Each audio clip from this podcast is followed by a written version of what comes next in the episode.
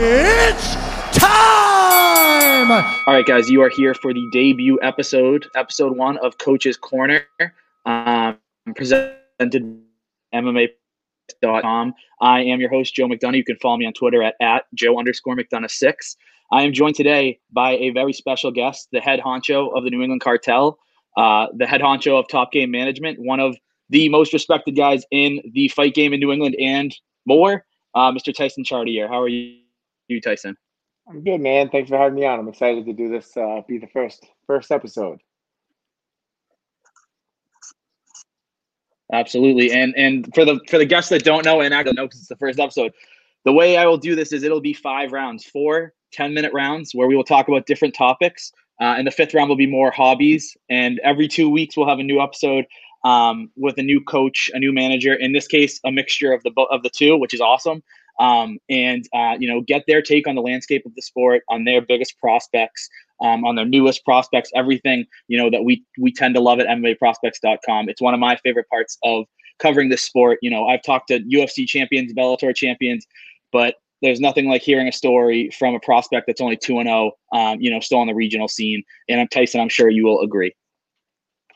Yeah, the come up is uh, just as exciting as the big moment. So it's, it's cool to be, you know, with those guys in the beginning and then see the you know the growth in their career. All right, well, let's start up round one. Round one will begin with, uh, you know, some of your bigger clients, the UFC talent.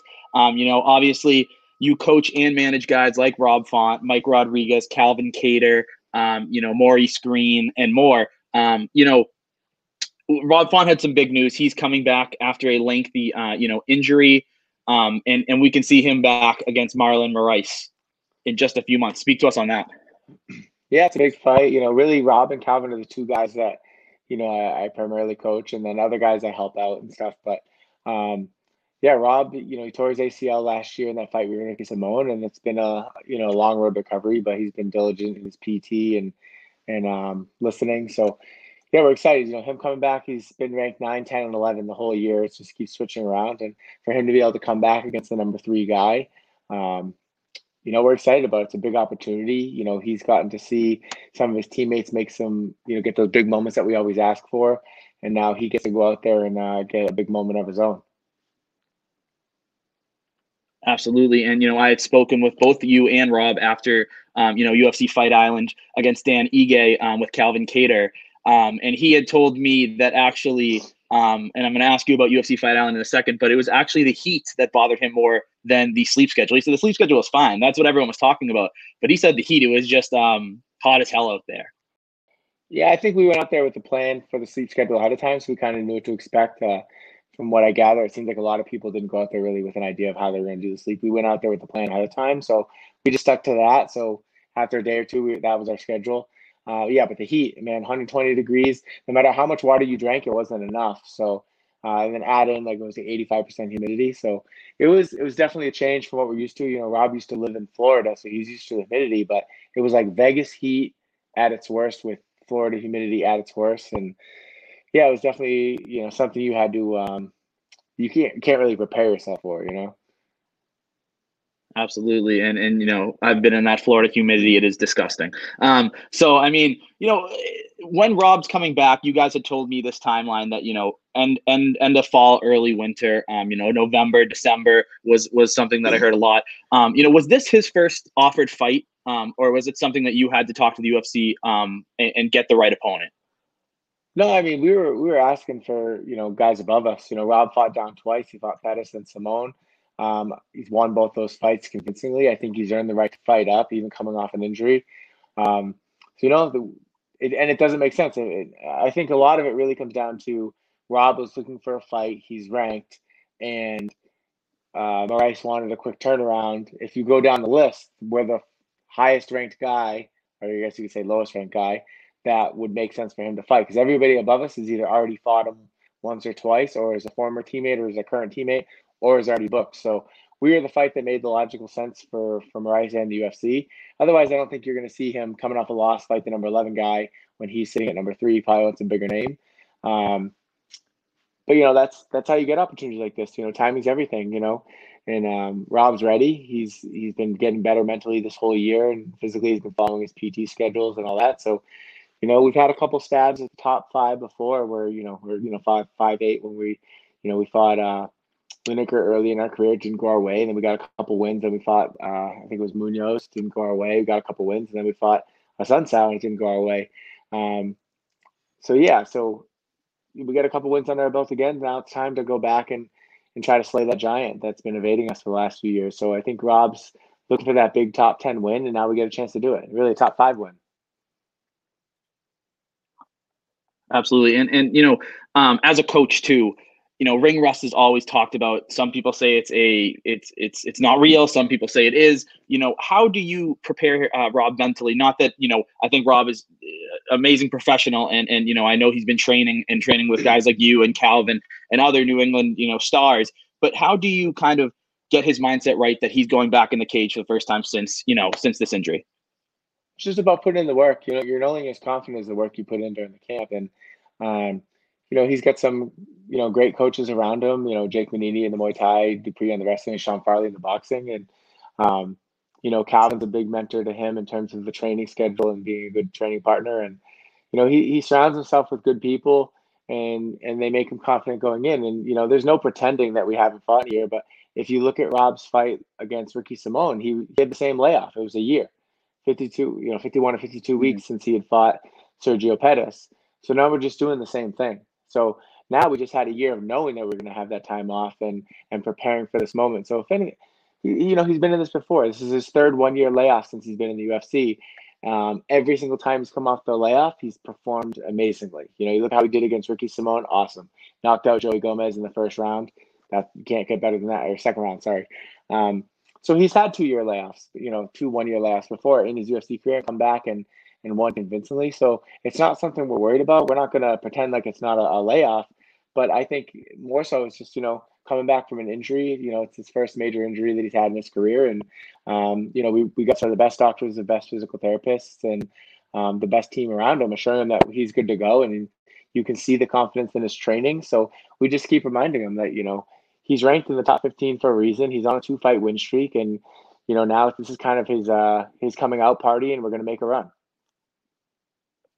Absolutely, and you know we're all looking forward to seeing that. Let's take it back to um, Calvin Kattar. Um, so obviously two and zero oh during 2020 um, during the quarantine on Fight Island. You know probably the most active featherweight um, since COVID hit, um, and, and and fought down like you said, like Rob did. He fought Dan Ige, who was ranked you know um, higher than him, and with that you know, now that now that we've seen, you know, Max and Max and um, Volkanovski have fought, Zabit was scheduled to fight, that fell through. Um, Korean Zombie versus Brian Ortega. Some featherweights are coming back.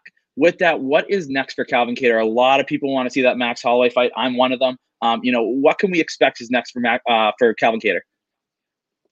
Yeah, I mean, we like the Max fight, but a lot of, a lot of that balls in his court on that one. Um, you know, we're healthy, we're ready to go, so we're just waiting for a date that he's ready to go um, I guess from the UFC's end. So, you know, we don't have a lot of control over that. All we can control right now is just staying in the gym and training and being ready for the call.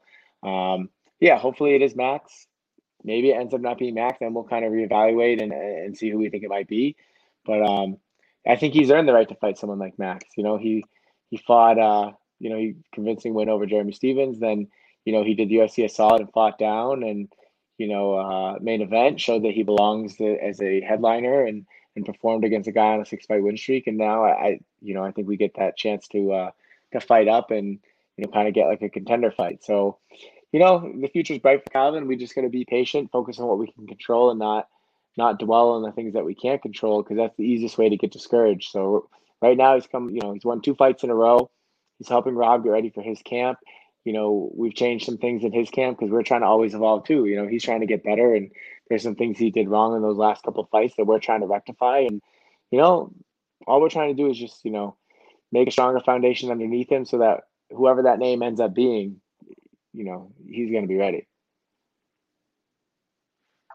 Absolutely, and and when when you got that call um, for Calvin to fight Dan Ige, who, who's obviously ranked, um, you know, above him, uh, higher than him, lower than him, you know, I always get confused when I say that, ranked lower than him in the sense of Kattar's ranked closer to the championship. Um, you know, and and so when you get that call, is that something when you bring up to Calvin? Is that something that you are pushing? Is that something Calvin said? You know what? I just want to get back in there. Is that something you both agreed upon? Where it's like, let's get back in there, and then we can get a higher ranked guy.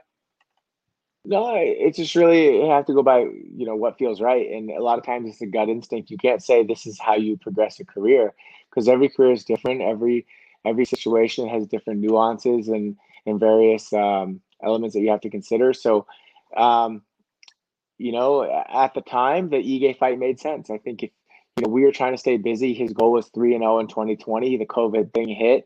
Our first fight got delayed from March to April, then to May. And you know, you got to kind of strike while the iron's hot. You know, if we said no to that fight, who knows if we fought again yet? And uh, you know, Calvin's trying to show the world that he's a title contender, and you don't do that by sitting around. You know, you see a lot of the top guys in the division in the top five, they've been pretty stale.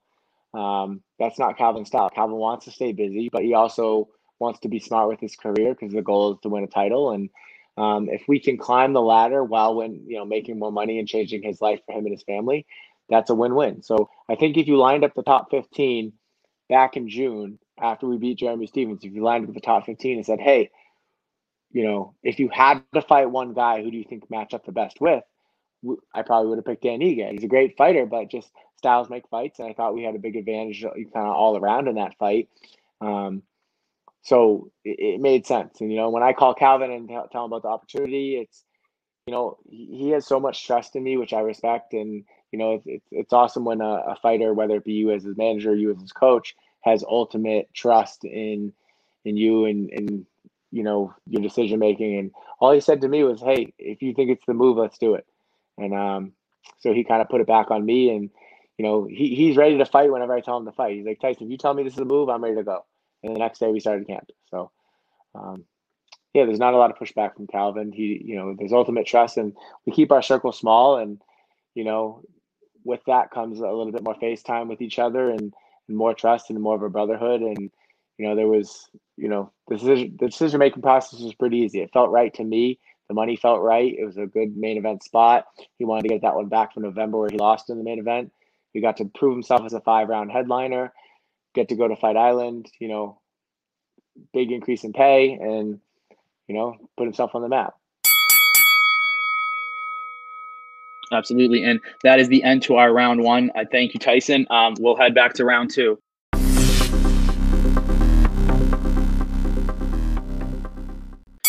So starting with round two, um, I want to you know jump into some other stuff, some you know scouting talent, the New England scene, um, you know prospects and signing talent as a manager. But one thing I do want to touch on with another UFC client is obviously what happened with Mike Rodriguez. Um, so you know that fight versus Ed Herman, essentially he gets a second round TKO, a second win in a row, a second TKO win in a row, um, and the referee doesn't see it that way. He ends up getting finished in the third round. I mean, I know that you had tweeted out, and you know, I had talked to Mike after the fight that you were appealing it. Has anything happened with that um, as of yet? And I know that Dana White after the fight said that you know we're treating that as a Mike Rodriguez right, Mike Rodriguez win. That has to feel pretty good with kind of the shitty situation that occurred. Yeah, I mean that's out of our control what the ref did, and you know we put the appeal in, and um, they're kind of they're kind of leaning on it as like, oh well, the rest the arbiter of the fight, and he didn't choose to use replay, so it's tough luck. And you know we're appealing that, uh, so we're just waiting to hear back to see if they'll let us get heard at the hearing and um, put us on the agenda. So we're kind of in a holding pattern on that. But um, Mike handled it all in stride. You know, uh, we didn't really appeal it for Mike so much. It was more of like it just felt like something needed to change with the rules. That it, you know, just imagine if UFC didn't want to pay him his win bonus and, and he didn't get that money. Um, he'd be in a tough spot, you know, and, and all mm-hmm. because, you know, he got wrong. So ideally, you know, we, we put the appeal in more so just to try to make the sport better, try to make it so no one else has to go through that, you know, and um, we put up a big enough, big enough stink that, you know, the next weekend, the same referee actually, the, the referees in the rules meeting the next weekend in the locker rooms were saying that they could use replay during the fight. So obviously, um, it made an impact. And then this week, you saw on the UFC broadcast, they were announcing that UFC or that replay was available during fight, even if it's not a fight ending sequence. And they had some light that they could use to indicate. So obviously, there's been progress on it already. And, you know, we put up a big enough stink. It was obviously a glaring mistake that people were going to talk about it anyway. But then I think we had to do our part by pushing the envelope to the commission side and letting them know that you know things like that have to be addressed. And um, it's it's good, you know, whether or not we win the appeal or not, it, it's good to see that the rules active now. You know. Absolutely, and and I think that's a huge major point. Um, you know, is if Mike doesn't get his win bonus, you know that that's a lot of money that's being left on the table for essentially something is out of his control. So I I, I do love that. Um, so let's let's move to the regional scene. You know, how many um, current clients do you have with Top Game Management? We have like 28. I think 28. We have like seven or eight in the UFC, seven in the UFC, and uh, one with Bellator, and then a few that are like on options with Bellator and then uh, a bunch of regional guys and girls. So absolutely, and, just, and when like when you're uh, and... yeah, absolutely, absolutely, and and when you're scout, no, no worries. When you're scouting talent, um, I mean. I'm sure this question could be answered in a million different ways. But when you're scouting talent, what are you looking for? And and is it more of does a coach call you up? You know, obviously you have great relationships with a lot of gyms around New England. Does a coach call you up and say, "I want you to take a look at this guy or girl"? Um, is it something that you know that you go out and see and and, and watch? You know, how, how does how does that come about? It's a mixture of both. I'd say most often it's I already have a good network of coaches that trust me, and I manage some of their teammates. So it could be like the teammate saying, "Hey, you got to check out my teammate." um, a guy I already managed saying check out his teammates, or it could be a coach I work with and say, hey, I have this new amateur, you got to keep your eye on them, and then for a couple years you keep your eye on them, and then they're like, hey, I think they're kind of good to go, and then and then you work with them, and and sometimes it's seeing someone talented that you're like, hey, like, I like their look, I like the intensity of how, how they fight, and then you start asking questions to their network, like, hey, who's that person? Um, how are they? And then you ask questions, do you think they're next level? And then you kind of keep an eye on them and stuff like that, and then you know, from there, it's, you know, you end up having a conversation with them and their coaches and you see if it's a good fit. Absolutely. And, and you know, what, what for you is kind of the selling point to go to top game management? What for you is the selling point for, Hey, Tyson Chartier should be your manager? I just think, you know, we're, we're kind of a small family atmosphere. I think, um, the biggest complaint I hear from athletes, because a lot of times the, the fighters I manage have never had a manager. So, you know, they're kind of from amateur up through, you know, a new league pro, and they've never had a manager other than me, so they don't really know what to expect. It's more their coach wants me to help them get to the next level and kind of guide them. Um, but when I talk to athletes that are like, you know, either outside this region or have dealt with other managers, and the two biggest complaints I hear is that I don't trust my manager. Like I, I think he lies, and um, and that I can't get a hold of my manager. And I always tell the fighters, you know, there's two things I can promise: is one, I'll never lie to you, even if it's what you don't want to hear, and two, I'll I'll be very responsive. If I don't answer, it's because I'm either sleeping and I didn't hear my phone ring, or I'm doing something with my kids, or I'm on the mat teaching a class or, or teaching a session. And but I always get back to you right away. Um, you know, I hear horror stories of guys texting their manager on a Sunday and then getting a text back on a Thursday night. You know, to, I don't even understand how that works. How does that guy your manager if you can't even get a hold of him for four days? But um, yeah, I mean, those are really the, the, two biggest things, and I think those aren't big deals until you've had to deal with a manager where it is a big deal. And um, yeah, I mean, it's you know, I'm not I'm not the right fit for everybody. No manager is perfect for every fighter, and no fighter is perfect for every manager. So I'm pretty picky with who I work with, and I'd say more often than not, I I have conversations and I say, hey, I don't think this is a good fit, and and we kind of go different directions. And I'm not trying to have hundred guys under contract just for FOMO. I'm not like worried about missing out on an opportunity. Oh, that fighter could go to the UFC someday. I should sign him. It's like no, I want to.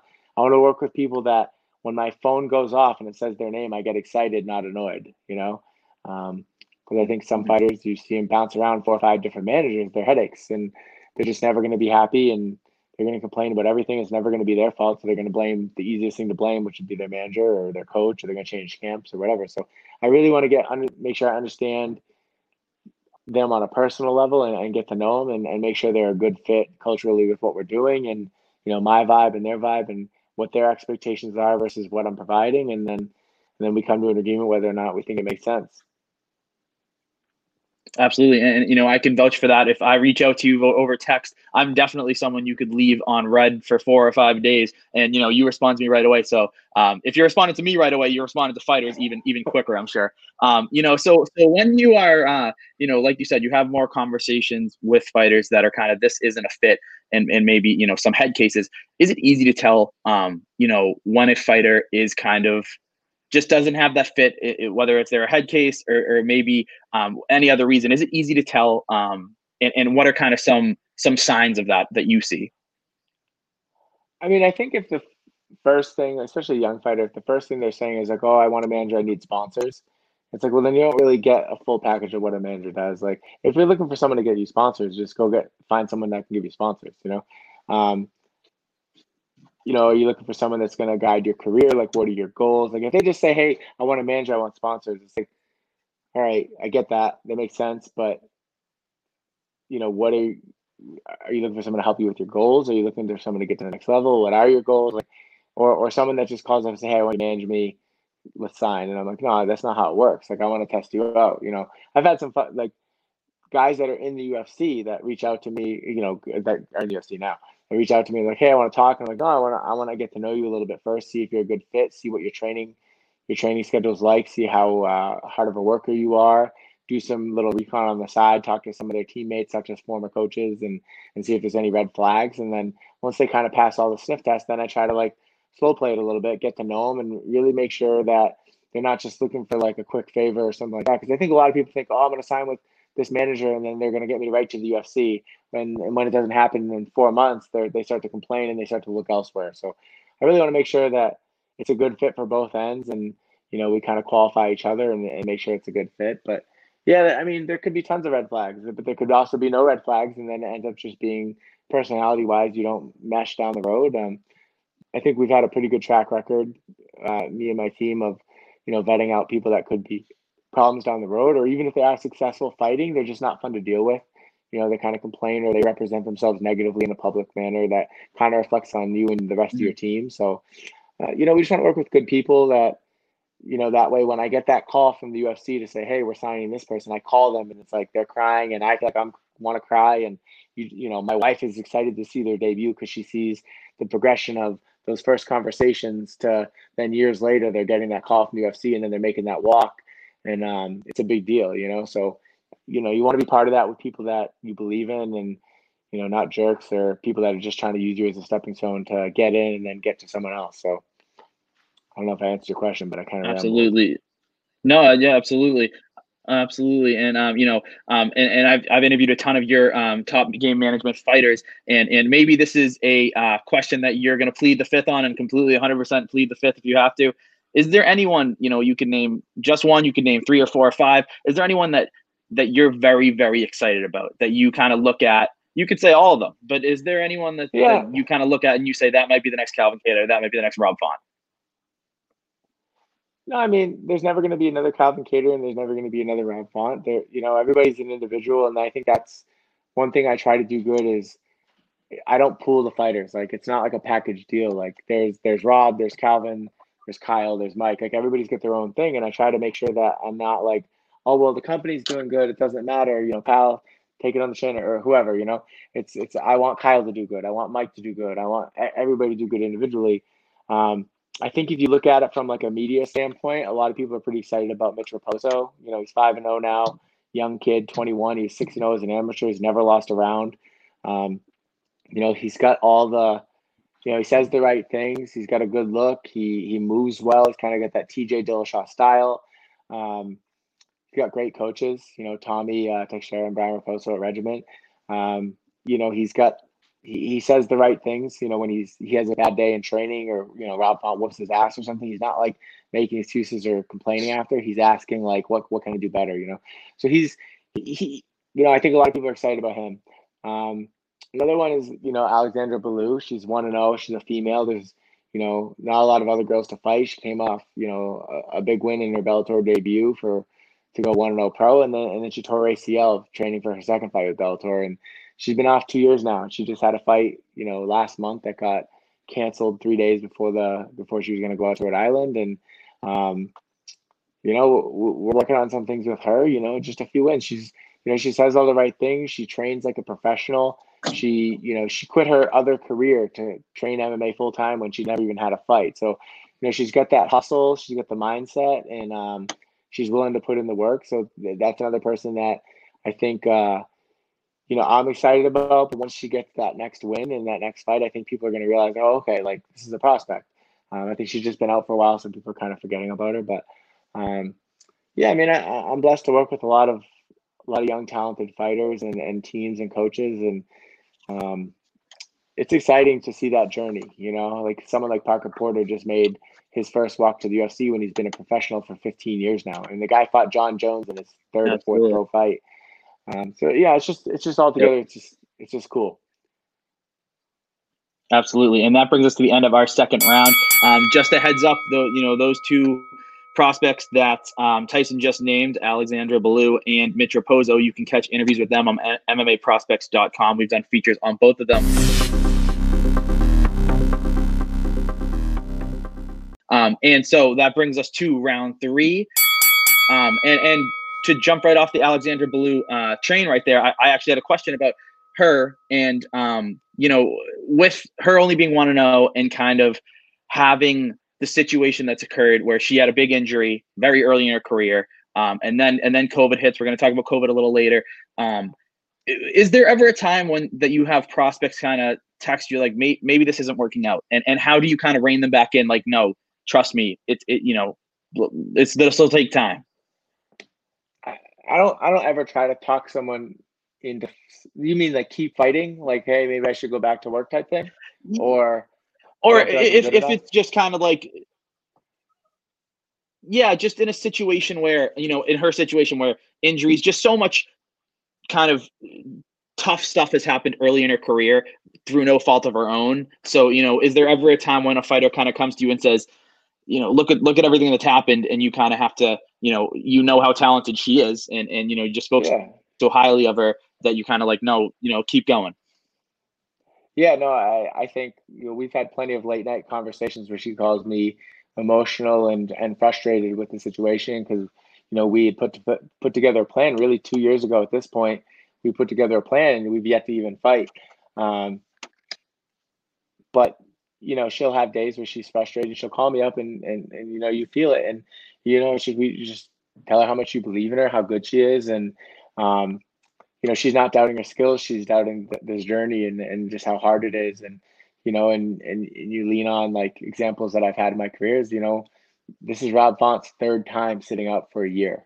You know one of them was a stupid medical thing that mm-hmm. he was fine. Another one was a a healthy scratch. He just had trouble getting booked and this one he tore his acl so um you know there's you know calvin kattar had a three year layoff in his career. So you, you know you look at some of the other guys that we have and he let him lead on that. You know, she reached out to Joe Lauzon, talked to him about coming back from the knee injury because he had that early in his career. And um, yeah, you know, part of being a manager is is almost like being a friend and a counselor, and, and just kind of reassuring him that this journey's it's got a lot of bumps, and it's uh, it's not meant to be an easy path that just to glory. Because if it was, so many more people would do it. Absolutely. And you know, speak to me. Something I want to focus here on round in round three is um, you know, regional regional promotions. You know, obviously you've dealt with UFCs, you've dealt with Bellator, you know, you've dealt with the big time shows. Um, how important is it to have a great relationship with with a CES and a Cage Titans, uh, you know, and those regional promotions that essentially are feeding grounds for the UFC, especially what CES has done in the last you know few years. Yeah, I mean, I think the next year or two is going to show how important the local the local scene really is because they're they're building the infrastructure, the pipeline for what's next. You know, the next few years, contender series, and then ultimately UFC guys are going to be. Without them, there's no one to pick from. You know, how, how are you building a prospect right now that's trying to turn pro? Who's he going to turn pro with? You know, he's going to go over to LFA and turn pro against one of their prospects. Like, you know, it's you, have to build a person, and you do that locally with a promotion that has their back, like a CES or a, K, a Combat Zone or a Cage Titans or, or you know someone like that up here in New England or NEF, you know, you got to build them with their promotions. And, you know, there's no there's no secret to when you go down to New Jersey and fight for CFFC, you're fighting one of their guys. You're probably the B side, but you take it if you think it's a good matchup or whatever. And, you know, there's nothing wrong with them doing that. They should be doing that. They should be, okay, this is our guy. We're going to try to get him some good wins on paper. That makes sense from outside the region. and we'll move on. Hopefully someday they'll go to the UFC. And right now, you know, it was awesome that CES was able to do that show last month, but right right now we don't really have local MMA in the Northeast, and you see a lot of people, you know, getting antsy, getting frustrated, and um, yeah, I mean, I think there's going to be a lot of people that either just don't fight again or yeah, I mean, just have a, a year pause on their career, you know. But some of these people are doing the opposite, man. They're taking the bull by the horns and they're using this time to get better, you know. And that's what Calvin Wallace preaches. This pandemic hit and we we leveled up, and um, you know, we didn't use it as an excuse to take time off or, or, or take our foot off the gas. We put the freaking pedal to the metal, and I see some of my clients, you know, some of my athletes that I work with, they did that too, and they've just been waiting for that call. And you know, when we finally did get that with CES last month, you know, we went three and 0, 3 and 0 that night, and you know, Eddie George got the two and zero, and Mitch got the five and zero, and um, you know, Chris Matino got a freaking amazing win um, against a a really good prospect and Ashik Kajim, who's three and zero, and and he came back from basically it was like the Undertaker dying and then coming back and getting a knockout in the second round. So, you know, people are taking advantage of this, and yeah, I, I love that. You know, the grit and determination to kind of persevere through a little bit of adversity and come back and get a win.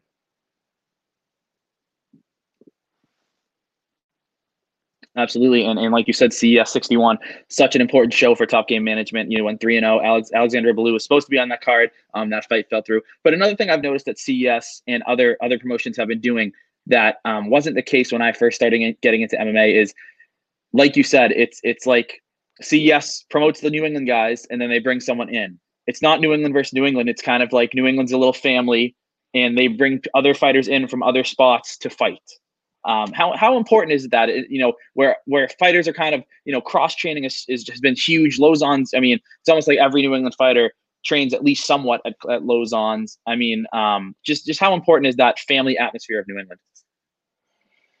Yeah, I think it takes uh, all the local coaches putting their egos aside and letting everybody cross train. You know, it used to be like, don't dare, don't you dare cross train because you're, you know, disloyal and this and that. And our gym's better than theirs, and we don't like them. And and slowly, you know, as guys, you know, started to get to the UFC, they they needed to cross train. You know, we had to go out and go to other gyms and start getting training with some of their best guys. And then when you build those relationships, then you start to get closer with the coaches. And it takes all of us to get on the same page and say, hey, listen if I get a legitimate prospect, let's not have them fight your prospect. Let's have them train together and make them both legitimate prospects that can both go to the UFC. And then when they go to the UFC, they could be training partners. You know, they can just keep helping each other level up. But if you have a mm-hmm. gym fighter, like a guy that's probably never going to realistically go to the UFC, like yeah, have them fight my my gym fighter, and, and let's have some fun. Let them make make a few bucks, have some fun, and uh, sell some tickets, and you know, and just cross some stuff off a bucket list. But yeah, I think over the last probably, you know, I'd say like 10 years, you know, I've really done everything I can to change the culture, and I'm not going to take full credit for it. But my mission from day one was to keep the Calvin Calvin Kattar's and Rob Fonts away from each other and have them become training partners instead of opponents on the local scene. Um, and I've always said like if, if if it's required that we have to fight like another UFC level prospect, let's do it from outside the region. You know, we don't have to knock off you know, my UFC prospect, knock off your UFC prospect to go to the UFC. It's like, no, both you guys should go to the UFC and train, and then ultimately train together and just keep help rising the, uh, raising the level of doing MMA as a whole.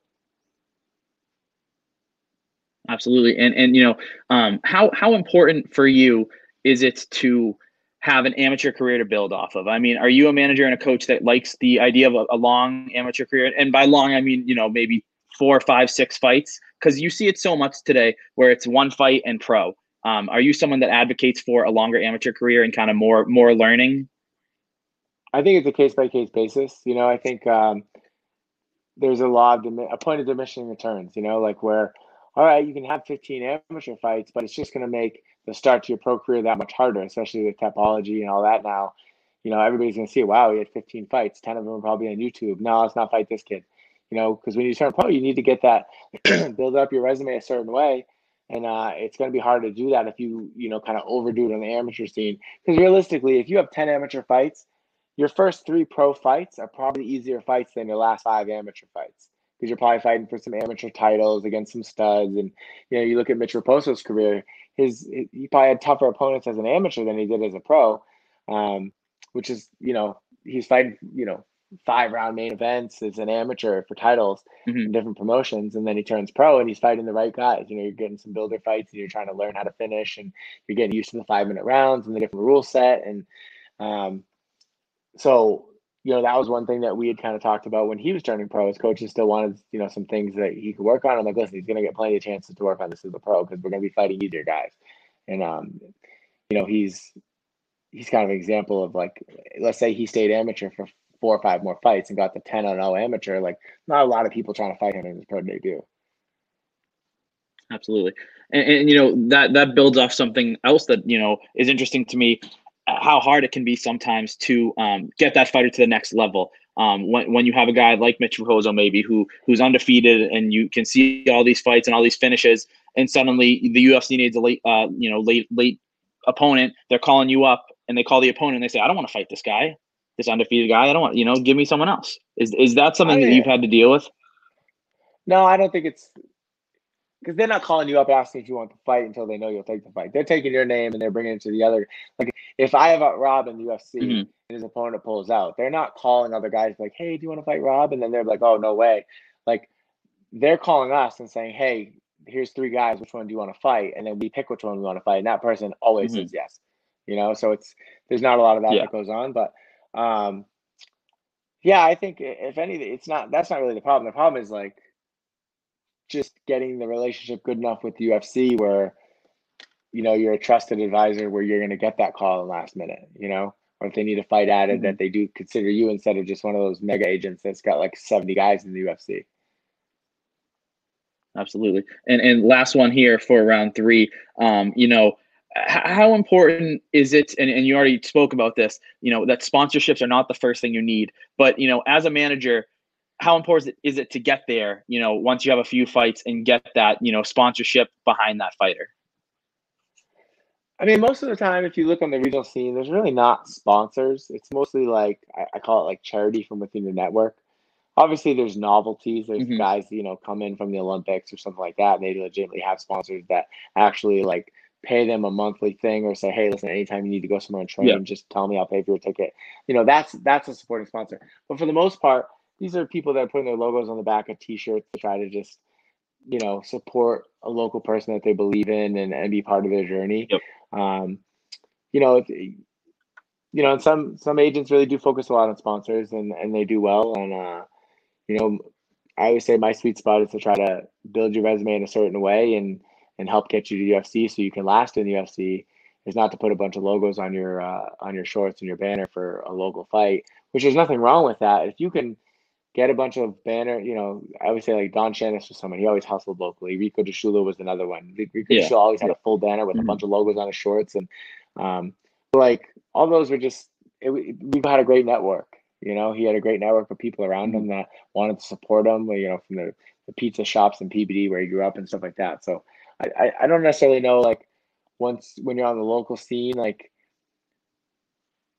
how important it is, but I do see some guys like that don't have to work because they get some local support.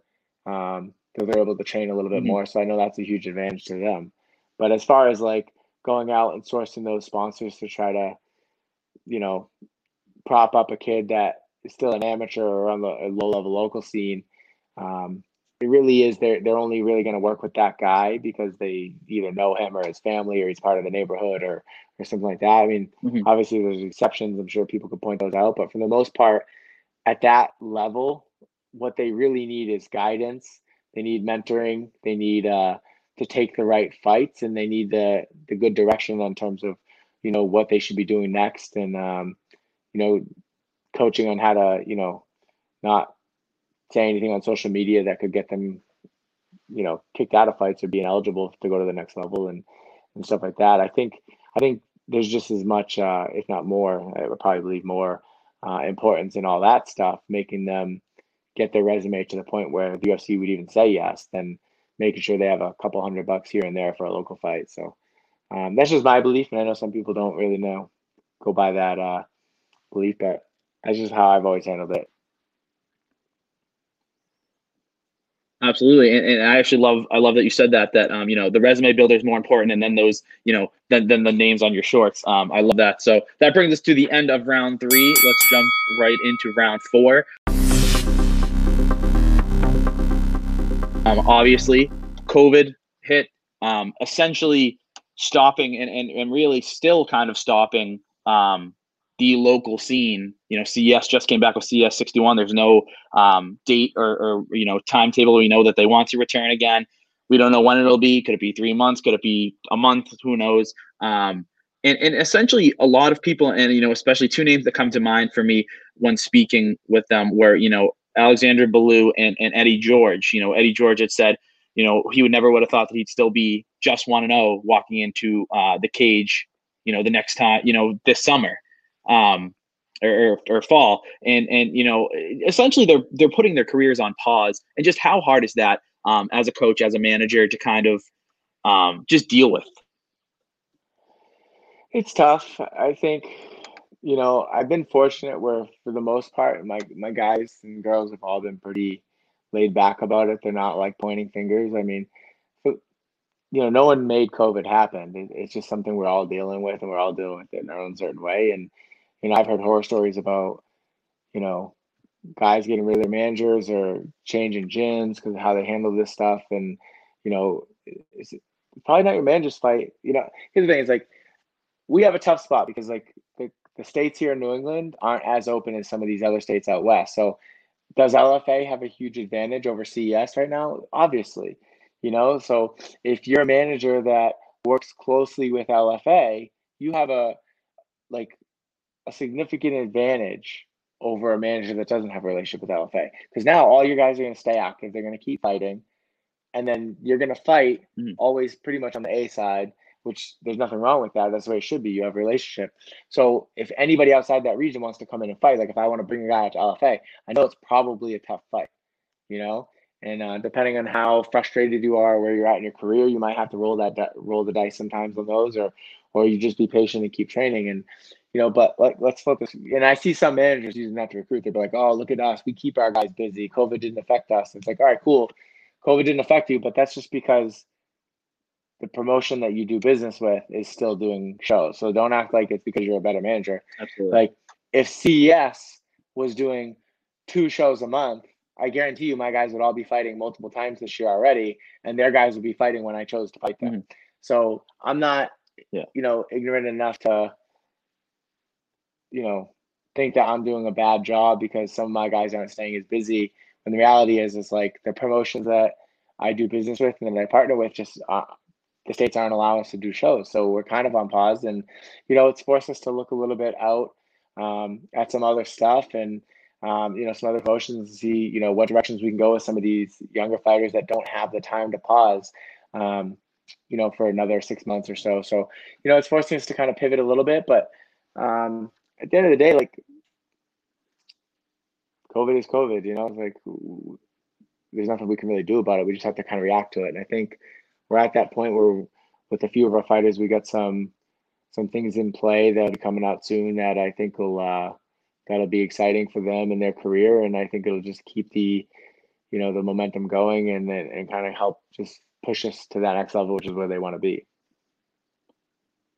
Absolutely, and, and like you said, COVID obviously isn't something that you know. Um, it, it is it like like you said, um, Calvin Kattar said, it's just the time to get better. You know, it, not many people can fight right now. And you know, um, when CES 61 came back, obviously three top game management fighters are on it. Um, that just kind of showcases how talented some of your New England fighters are. And I mean, it must feel special too after that pause, and and you know, guys like Eddie George who have wanted to get get back in there, um, get that mullet back going in the cage, and and, and get three, you know, be three and zero oh on the night. Yeah, it was a great night, man. And then the following night, I had Cameron Lachinov fighting Bellator, so we went four and zero oh in two days. It was it was awesome, man. Absolutely, was, yeah. You know, we've been fortunate enough to still have a busy year with the UFC and you know keep keep me busy, but you know my local guys just haven't been able to be busy, and so it was it was almost a little nostalgic getting to uh, go to a CES show and spend you know a few days with uh, Nick Newell and Eddie George in the hotel and, and go out there and see all those guys fight and um, yeah, man, it was it was an awesome night. I'm really I'm grateful that CES figured it out and um, you know went to bat for us and, and was able to get some of these guys busy. Absolutely, and and you know something that that I think um, is very interesting is obviously you coach and manage, and and you know like you said, Rob Font and Calvin Kattar are really the only guys that you kind of coach, you know, solely. So when you're when you're managing these fighters as a guy who knows the sport very well and coaches, you know, two very high level UFC talents, you know, is there ever a time when you kind of have is it hard to stay out of the coach's way in a sense um, with some prospects? Not really. I mean, I get, um, you know, I got a lot of tremendous respect for the coaches that they work with because the reality is like, if I signed you, then that means they were doing something right, right? Like, mm-hmm. even if you're a great fighter, if you had crappy coaches that I couldn't stand, I probably wouldn't want to sign you because that would be a red flag. Be like, well, I don't want to deal with your team. So, like, if you're on my roster, I signed you. I signed off on you, and this was your coaching staff, and um, and I respect that. And uh, if they ask me, I'll tell them my opinion. But if they don't ask me, I keep my opinion to myself. And um, if a fighter calls me and they're upset about something, I think, you know, I help them navigate, and and I have good relationships with their coaches to make sure that we're making the necessary changes. And I understand that sometimes I have my coaching hat on, and sometimes I have my manager hat on, and I have to be really respectful of those lines. Um, you know, it can get hard sometimes if I'm just cornering as a manager, like I'm the third guy because I'm there and and I want to yell, but I'm like, oh, those are their coaches. But if they ask me to yell, if their coaches ask me to yell, I'll yell. So, um, yep. You know, I, I think if I didn't respect the coaching staffs that I worked with, that I, I it would be a lot harder. But for the most part, I think it's you know you're gonna have a good relationship with the coaches, and we have to be a team. Like they have to be, you know, because there's gonna be times where the athletes are frustrated with the coaches, and they might call me and complain. But I I'm also a coach, so I get it, you know. So I say, hey, listen, like, well, have you mm-hmm. thought of this? Mm-hmm. And then I try to like make them see the full picture, you know, like, oh yeah, I didn't think of it that way. And I'd hope that if sometimes if they're calling their, you know, their coach complaining about something I said, that their coach has my back and and says, yeah, but what do you expect him to say? Like, it's not his fault that this promotion's not having a show, you know. Um, so I think it, it just becomes about you know proper communication, communication, respecting boundaries, and um, trusting that they have the skills to get them to where they need to go. Absolutely, and, and, and you know, I'm sure, like I've like we said before, you know, Joe Lauzon obviously is kind of the center of the New England fighting universe. Um, I'm sure he is someone that you have a ton of respect for, and vice versa for you, um, because he's a coach you have to deal with a lot, a lot of your uh, top game management guys train at Lauzon's all the time. Yeah, we we cross train quite a bit there, and um, you know, me and him, you know, I've been on flights with him to Argentina to Korea, you know, all over the country. And, you know, he's uh, someone I, I, you know, I respect tremendously. And it's, um, I was like traveling with him and me and him, you know, we don't always agree on everything. You know, we'll, we'll have disagreements on things, but we talk it out. And, um, you know, I have a healthy respect for him and I think he has a healthy respect for me. And, um, you know, it's so with me and him, most of our interaction is based around Mike Rodriguez. And, you know, I think if you look at Mike Rodriguez, he, he's doing amazing right now. Yeah, he did that kind of that bullshit, like, um, you know, replay issue against Ed Herman. But before that, he came off yeah, a great yeah. win, and and before that, you know, he just got caught in that fight in, in Busan, and it happens. You know, he a straight left to the mouth, knocked three of his teeth out, and um, you know that's gonna happen in fights. You know, you're fighting at 205 heavyweight. The guy, some guys, sometimes the guy who lands fleshly first wins, you know. Um, so I think he's done a lot Absolutely. to, uh, you know, turn his career around, and and now he's a legitimate like prospect in that division. So, um, yeah, I think we've done a, a, good job together, tag team and Mike, and um, it, you know, it's, cool. Like you know, because when I first started watching MMA, I remember watching Joe's uh, UFC debut against Jens Pulver, and I was like, "Oh, this little skinny guy with the big ears," you know. And then now it's you know we're collaborating on fighters and and helping the next generation of fighters get you know get to that next level and accomplish their goals so it's you know it's, it's definitely fun you know you get to work with a bunch of amazing people like joe and and, and some of the other coaches so it's, it's mm-hmm. definitely mm-hmm. definitely rewarding Absolutely. And, and quickly to close out round four, I want to t- uh, touch on Devin Powell just got announced for his fight at Bellator. Um, you know, he has, when I spoke with him before, or, or really at the beginning of COVID, he, you know, he, he really wanted to fight in Bellator. He's back um, against the guy that he told me that he wanted to fight, you know, six months ago. Um, and, and, you know, he had told me that this is another one fight deal and he really hopes that this um, win gets him to that multi-fight deal with Bellator. Um, h- how good does it feel for a guy like Devin Powell who owns his own gym? You know, he's been in the UFC, he's fought in Bellator, but you know they haven't given him that multi-fight deal yet. But he had, you know, when he fought in Bellator for his debut, it's uh, amazing. You know, put the guy to sleep. I mean, so how good does it feel to get a guy like Devin Powell back in there? Yeah, I feel you know relief, you know, because he kind of had that big win. We thought it was going to open up some more doors, and and it didn't. And um, now we get a chance, you know, you know, another chance. And um, you know, Manny's coming off a win. I didn't think he won, but he's coming off that win against Nick Newell, and um, so he got a bit of clout mm-hmm. internally with Bellator. And so if we go out, we put a stop to him, and I think we're in a good spot. You know, we we, we pushed for a multi-fight deal on this one, and the feedback was kind of, hey, you know, go beat this kid. You're in a good spot, and um, hopefully, you know. Mm-hmm Devin can go out there and show a little bit more of his jiu-jitsu and um, just get a good finish, get in, get out. You're not getting paid by the minute. Just go in and get a finish. Doesn't matter if it's a choke or a kick. A win's a win, and and mm-hmm. you know, and hopefully we can talk about a multi-fight deal. So um, yeah, I'm super excited to see him back in there. And um, I think last fight everybody finally got to see just how good he was on the ground and how slick his jiu-jitsu is. And mm-hmm. no one really saw that in the UFC because he was always trying to be exciting and kind of bang, and he fell down that rabbit hole. So I think now, um, you know, I think he's a more cerebral, smarter fighter now. He's um, he's in a good position right now, so I'm excited about him getting that mm-hmm. opportunity. Mm-hmm. Absolutely, it'll be fun to see him back in the cage. So that ends round four for us. Let's jump into round five. Five minutes. Um, on more of the fun stuff away from fighting. Um, you know, so I, I started uh, before we started recording. I told you how I loved the Movember mustache. You said the wife hates it. Um, you know, uh, it, it is for Movember, right? I, I realistically I just kind of mustache, shaved my beard, left my mustache to piss off my wife, and then I was kind of like, all right, I'm wearing a mask every time I go out anyway, so it's kind of funny. And now I'll just keep it from But now exactly. I call it, yeah, I call it my camp beard. First, I had my camp mustache. I had my COVID beard for a while, where you know we were in camp with Jeremy Stephens, and I just didn't shave the whole camp right until five weeks. So we'll see. Uh, we'll see how long I can keep this one going before the wife divorces me.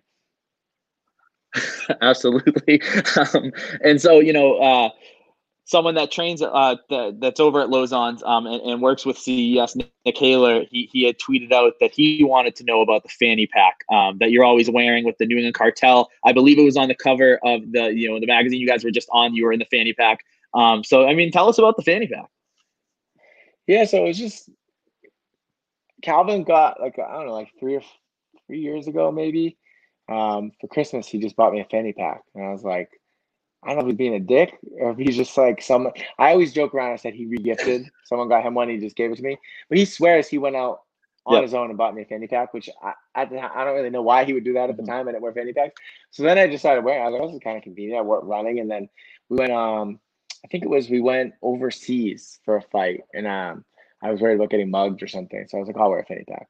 And then I was like, wow, this is very handy. Mm-hmm. So, um, you know, you keep your phone in it, you keep a charger in it, you keep uh, your room key, your wallet, and everything's right there. And um, so finally now it became a thing. Like every time I do a UFC fight week or a fight night, even locally, I, I wear a fanny pack, and it's just super, super convenient. Um, you know, sometimes I wear it at home just depending on if I don't have shorts with pockets on them or something like that. But yeah, man, fanny packs. Yeah. I don't do it to look good anytime I say if I'm traveling for a fight, I'm there to work. So it's not about me trying to look like cool or anything like that. So it's just fun. It's all about function. Yep. I'm, I'm not gonna lie, you kind of just wife, sold me on. His wife wears one too. You know, his wife wears one too. So we always joke about that. We took we took pictures, me, Jake, and uh and her in the locker room. We took a picture on that last one. So Nick likes the thing. He's just mad that he can't pull it off as good as me and his wife can. I'm sure. I'm sure you kind of. And honestly, you kind of just sold me on it. I mean, the, the, idea of the phone, the charger, everything right there. You know, not not bulky in the pockets. That's awesome. So my last thing for you is, um, you know, when I when I had last spoke to you, you guys talked about um, getting on the sidelines of the New England Patriots. Obviously, with COVID going on, um, it may have to wait. But um, as the Patriots right now are two and five, are you uh, are you worried? And and you know, is it is it still trust in Bill, or is it a mistake to let go of Tom Brady?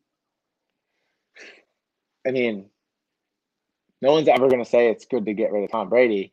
Like, I don't think anybody was saying that. Mm-hmm. Yeah, you trust in Bill, you trust in Tom. Um, I think it's still to be determined. You know, we're two and what two and five now. Um, mm-hmm. Things could turn around. It doesn't look like they're going to, but you know, at the end of the day, like for this whole thing, like the last you know 15, 20 years, everybody's been talking, oh, you're a bandwagon fan, you're a bandwagon fan. No. I used to watch the Patriots with my dad when they were like 2 and 14 every year. And the only game that mattered was when we played Dan Marino and the Dolphins. So I watched mm-hmm. all the games back then. I watched all the games through the Bloods, the what Grogan and Bledsoe and Flutie and all those guys. And then and then we have Brady, and we've been very, very spoiled since we've had Brady and Belichick. And Absolutely. now it's, it's a little taste of what real football is like. You know, it's kind of and it's exciting mm-hmm. in a mm-hmm. different way. Like some sort of comical. Like it sucks seeing them lose, but it is kind of funny watching us just like give games away, and then it's like so bad that it, you can't be mad. You're kind of like, oh, here we go again, you know. And it's like you kind of yeah, exactly. Just hey, we're not Browns fans though, you know. Like it, they'll they'll figure out a way to mess that yeah, one up too. Absolutely, but absolutely, you know, and it is what it is. We we got to rather focus on the negative. You know, those guys gave us six Super Bowls.